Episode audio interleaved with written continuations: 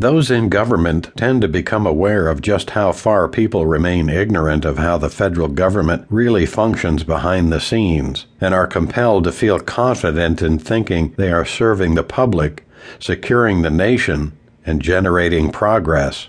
So the attitude becomes endemic. Ignore the naysayers and those who are paying attention to the way things are now, they are thinking, because once everything they are doing pays off, and things go back to normal, then I will be given credit for this. And this is precisely why being driven by convictions is supposed to work. Just keep pressing, and eventually things will turn around. And this keep pressing literally means trillions of dollars spent in ways that we can only dream about, because very little of it are we actually aware of. But they aren't concerned beyond how what they do influences whether they win elections.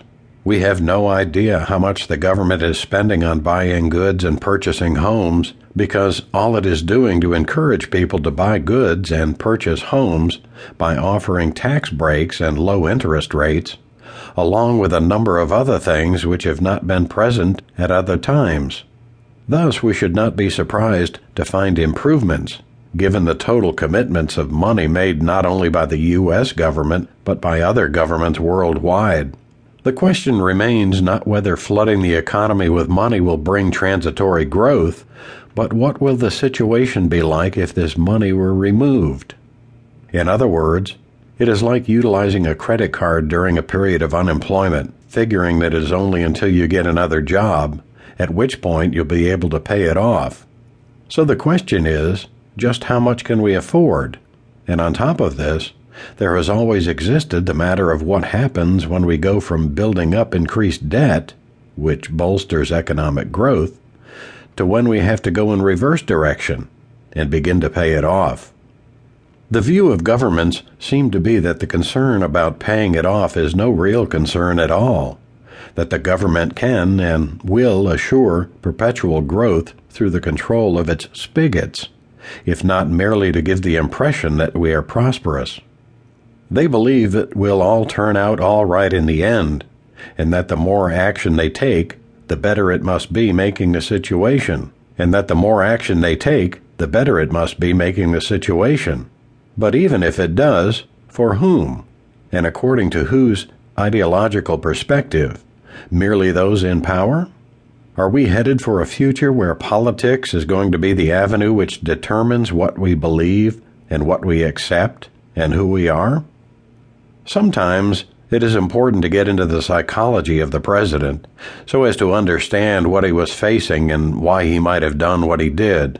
And although I am not privy to precisely what was going on, it is not too difficult to not only imagine what the motives were for such actions, but likewise that there would have been no one with the incentive or the ability to have an impact upon markets but the President of the U.S. himself.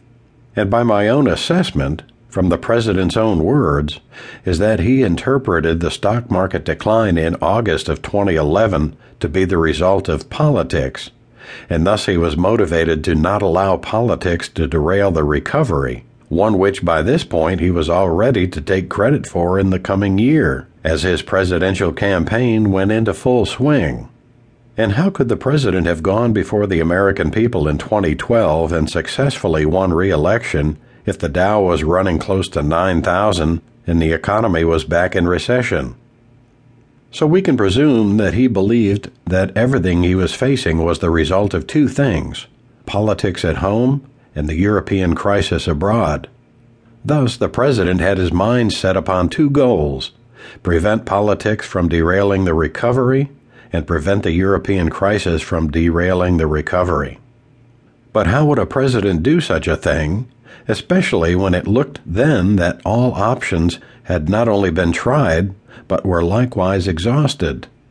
The Federal Reserve was only going ahead with Operation Twist, and any stimulus money which might be available would take months to turn the economy around, while equity markets were facing crash conditions within the next few weeks. The thing the President appears to have done is to put aside any view that anyone might have had that governments should not tamper with or control stock markets. Or, in other words,